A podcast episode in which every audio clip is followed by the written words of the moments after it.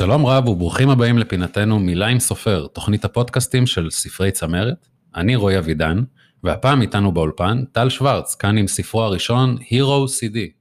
שלום לך טל, שלום, מה שלומך? מעולה, מתרגש מאוד. יפה, אני שמח. הספר Hero CD הוא ספר מתח בו הדמות הראשית היא אדם צעיר בשם ביט נומריק, סטודנט באוניברסיטה שבעל כורחו מסתבך בניסוי מדעי שנותן לו תכונות של זבוב. אז טל, בוא ספר למאזינים קצת עליך. אה, אני טל שוורץ, בן 21, אה, מהוד השרון, קרוב לשחרור, אה, גם סובל מ-OCD, מתמודד עם OCD יותר נכון, כותב מערך מגיל 16, זה הכל בערך. Mm. אז מה, אתה ממש, אתה ממש צעיר. כן, זה...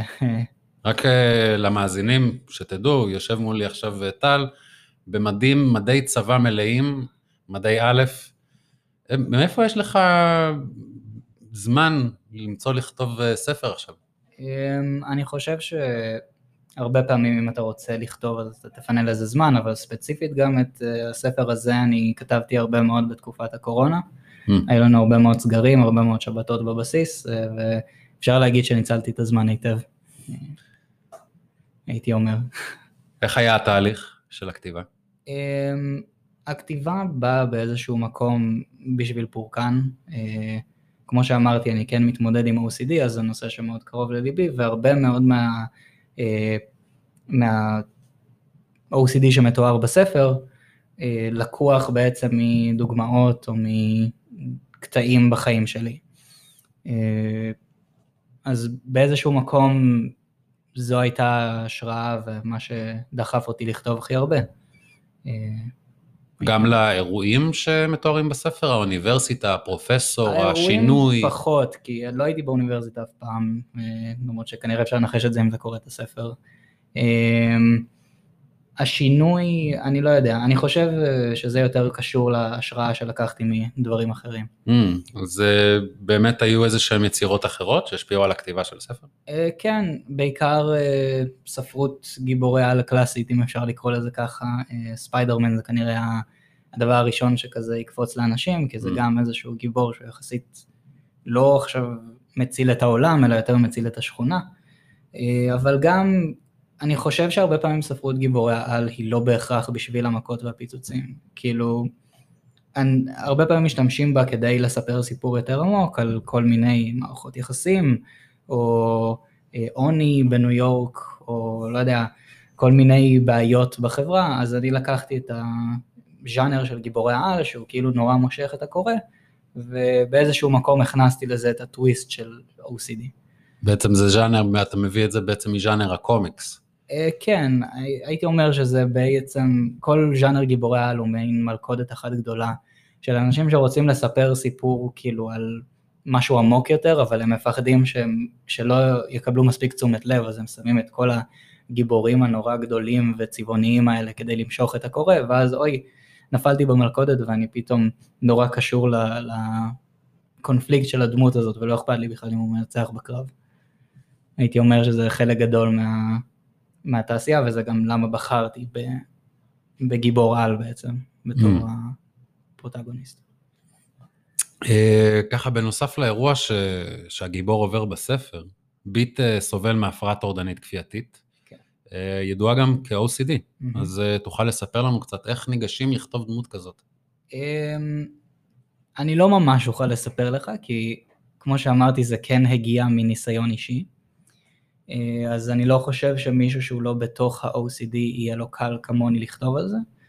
אה, אבל כן, פשוט לדעתי צריך להבין מה OCD כולל בתוכו, אה, שזה בסופו של דבר מעין טקסים שהבן אדם מבצע, והוא מבצע אותם כי הוא חושב שאם זה לא יקרה, אז יקרו דברים רעים, זה נורא תלוי בבן אדם, לדוגמה, מחלת ניקיון, זה הסוג הכי נפוץ, לא בהכרח הכי נפוץ, אבל הכי, אה, הכי מוחצן של OCD, בגלל זה הוא הכי מוכר גם.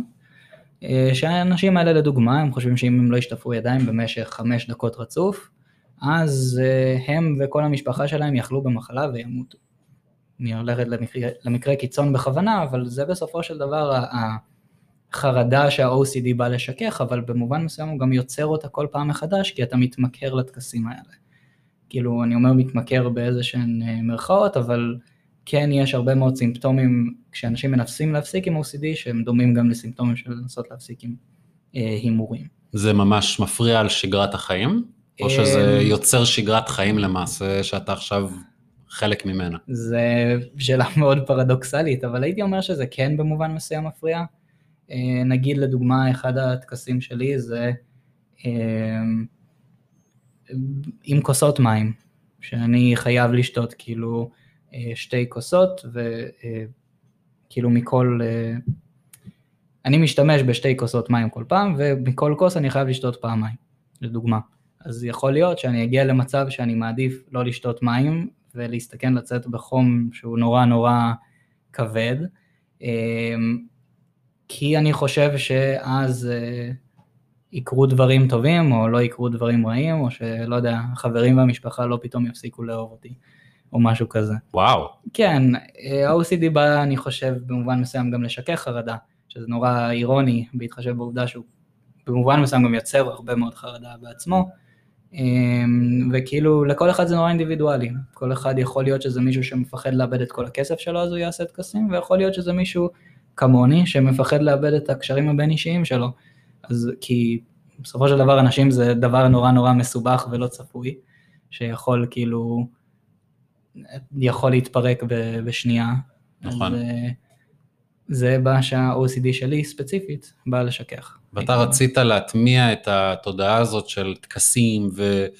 ואני חייב ואחרת יקרה משהו, רצית להטמיע את זה בגיבור שכתבת. חד משמעית.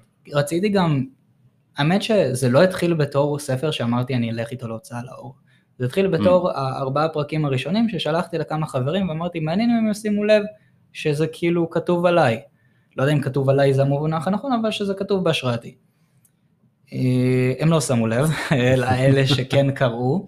אה, אני חושב שזה החלק הכי מבאס בלהיות סופר, שכאילו אם אתה מביא למישהו שיר או ציור ואומר להם, שומע, תשמע את זה רגע, או כאילו תסתכל שנייה על הציור שציירתי, אז הם ישר יגידו לך מגניב, אבל אם אתה מביא להם טקסט של, אה, לא יודע, 20-30 עמודים, אז הם רואים את זה בתור שיעורי בית, הייתי אומר.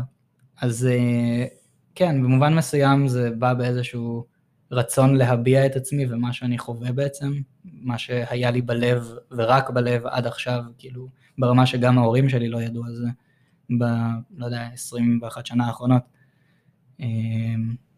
אז מבחינתי כן, זה איזשהו פורקן נורא נורא עצום. איך הם הגיבו לספר? אה, ההורים שלך. כאילו, אימא בכללי, אה, בהתחלה כשאמרתי לאימא שלי שיש לי אה, OCD, אז היא לא... לא כל כך, כאילו, היא אמרה, זה, מה, על מה אתה מדבר? אתה לא כפייתי, כי זה משהו שהוא נורא חבוי הרבה פעמים. OCD מלווה הרבה מאוד פעמים בבושה, כי אתה לא מבין את ההיגיון מאחורי הדברים שאתה עושה, אבל אתה חייב לעשות אותם, אחרת אתה לא יכול להירגע.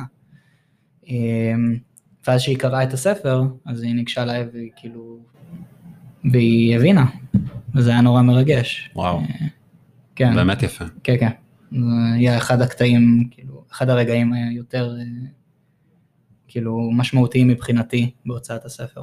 ה-OCD השפיע, אה, זאת אומרת מבחינת הרגלים, ההרגלים ה-OCDיים, כן. השפיעו על כתיבת הספר? היה משהו שהתערבב בספר, כן, טקסים שכאלה? כן, כן, אה, גם כאילו מבחינת מספרים של פרקים, וגם כזה, אם נגיד עצרתי בכתיבה של איזשהו פרק, ואז ראיתי, היי, hey, המזל שלי די טוב השבוע, אז אמרתי, טוב, אני פשוט לא אמשיך לכתוב, כאילו, אני לא, לא צריך, אה, אז למזלנו המזל שלי לא היה טוב כל הזמן וסיימתי את הספר, אבל אה, אתה יודע, זה, אה, זה כן היה איזשהו נורא, זה היה שם, כאילו, תמיד.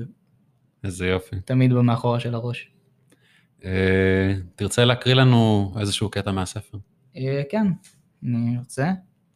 זה קטע בפרק 7, קוראים לו איך הפרעה נולדת. אה, קטע טיפה ארוך, אז תישארו איתי. אנחנו איתך. ברכותיי קוראים יקרים, אתם עומדים לחזות ברגע מיוחד, רגע היווצרותו של טקס חדש. טוב, טקס זו המילה שבה משתמשים בפסיכולוגים, מושג מעט מתנשא לטעמי, עם סאבטקסט פגאני. אני מעדיף את המונח חישוב, שכן א', התהליך כולל חשבון רב, וב', עד כמה שמוזר להגיד זאת, יש סוג מסוים של היגיון מאחורי החישובים האלו. אמנם מדובר בהיגיון שמבוסס על הנחת יסוד שגויה, כמו כריסטופר קולומבוס שהיה בטוח שהגיע להודו, מסקנה הגיונית ביותר אך מבוססת על הנחת יסוד שעל פיה אין שום דבר באמצע הדרך. אז מהו החישוב החדש? אה, אני אדלג טיפה כי יש פה קטע קצת ארוך שלא ממש קשור, אבל אה, לא יודע אם לא קשור, אקספוזיציה מוזרה כזאת. אה, ואנחנו נגיע לקטע שבו הטקס החדש מתחיל, שהוא ביט עושה ספורט. הוא החל לעשות שכיבות צמיחה, 5, 10, 15, 20, מספר טוב לעצור בו. הוא ספר 30 שניות ושוב, 20 שכיבות צמיחה, 40, לא מספר טוב, תעשה יותר. 30 שניות מנוחה, 20 שכיבות צמיחה, 60 בסך הכל. אחלה מספר, אבל מה עכשיו? הידיים שלו מתחילות להתעייף. כל אדם אחר היה ממשיך, מותח את גופו עד קצה גבול היכולת, אך ביט חשב אחרת. אם יעשה עוד סט כבר הגיע ל-80 שכיבות צמיחה. הוא לא אהב את המספר 8. אז את 80? מהלך זה גם יביא אותו לסט רביעי, עוד מספר לא טוב. לא, לא, לא. זה לא יעבוד. ומה אם יישבר באמצע ויגיע למספר לא שווה של שכיבות צמיחה או אפילו לא זוגי? למרות שאולי צריך להיות לא זוגי? לא, לא, לא. מספר הסטים כבר אינו זוגי. זה מספיק. נעבור לכפיפות בטן. יפה מאוד. תודה רבה. זה עם כל הטקסיות ו... אה, ועצימת לב לפרטים הקטנים האלה בחיים, זה מדהים איך אה, בכלל חשבת לשים אותו בתוך סיפור שהוא חיצוני לכל זה, זאת אומרת, הוא צריך להתמודד עם משהו אחר. כי בסופו של דבר, מישהו עם OCD, וגם מישהו עם כל הפרעה נפשית אחרת, צריך להתמודד עם העולם שבחוץ. נכון. זה, זה חלק מהחיים. אה, ואני חושב שאולי אפילו גם השתמשתי בגיבורות העל בתור איזושהי אלגוריה. כי הרבה פעמים יש דברים בחיים שגורמים לי כזה פתאום לא לחשוב. אה, אז קרבות זה אחד מהם. כאילו לא, אני לא, אין לי כל כך מניזון בלהילחם, אבל אה, בסיטואציה שאין לך הרבה זמן לחשוב, אתה כנראה לא תבזבז אותו בטקסים. אבל בין היתר גם זה אנשים מסוימים, אה, וזה גם איזושהי נקודה שאני נורא ניסיתי להעביר בספר, שיש פשוט, שהדבר שהכי חשוב אני חושב לאנשים עם OCD או בכללי, אני חושב אנשים עם הפרעות נפשיות, זה מי שסביבם, ושעם החברה הנכונה הם גם יכולים באיזשהו מקום להתעלות על, ה, על הסיטואציה שהם נמצאים בה ולהגיע למקום שהוא טוב יותר ולהיות גיבורים. כן, האמת חלק מהעניין של הז'אנר של גיבורי על, הסיפור שלהם אף פעם לא נגמר, תמיד יש משהו מעבר, אז האם אנחנו נראה את הגיבור מככב באיזה סדרה משלו בקרוב? יש איזשהו, איזשהם תוכניות להמשך? חשבתי על זה, אה, יש משהו בתכנון מאוד מוקדם הייתי אומר, אבל אני לא חושב שזה יהיה בצורה שאנשים מצפים לה. Hmm. כן. אה, לאיזה קהל הספר פונה? אה, הייתי אומר שהוא פונה, לא לילדים, אבל הייתי אומר כזה נוער ומעלה, 14 ומעלה. אה, מבחינת אנשים, איזה ז'אנר הם אוהבים, כמו שאמרת, מתח, אקשן, אבל גם אם הם אוהבים פסיכולוגיה, אני חושב שהם יאהבו את זה. אני חושב שיש איזון טוב בין הכאילו חלקים של באמת גיבורות על לחלקים של ה-OCD, ואני חושב שזה משתלב טוב לאיזשהו מעין... זה שילוב טוב. אני גם חושב, זה שילוב מצוין, ובטח שכל אה, בן אדם שמתמודד עם הפרעה טורדנית כפייתית, אה, זה... בגילך, ובטח הוא רוצה לחקור את העניין, בטוח יש מה ללמוד מהספר. אה, אז זהו, אני מאחל הצלחה ענקית לך ולספר הנהדר שלך, ניתן להשיג את הספר באתר נטבוק ובחנויות הספרים. טל, תודה רבה שהתארחת אצלנו, היה תענוג אמיתי לשוחח איתך. גם לי, תודה רבה. תודה רבה.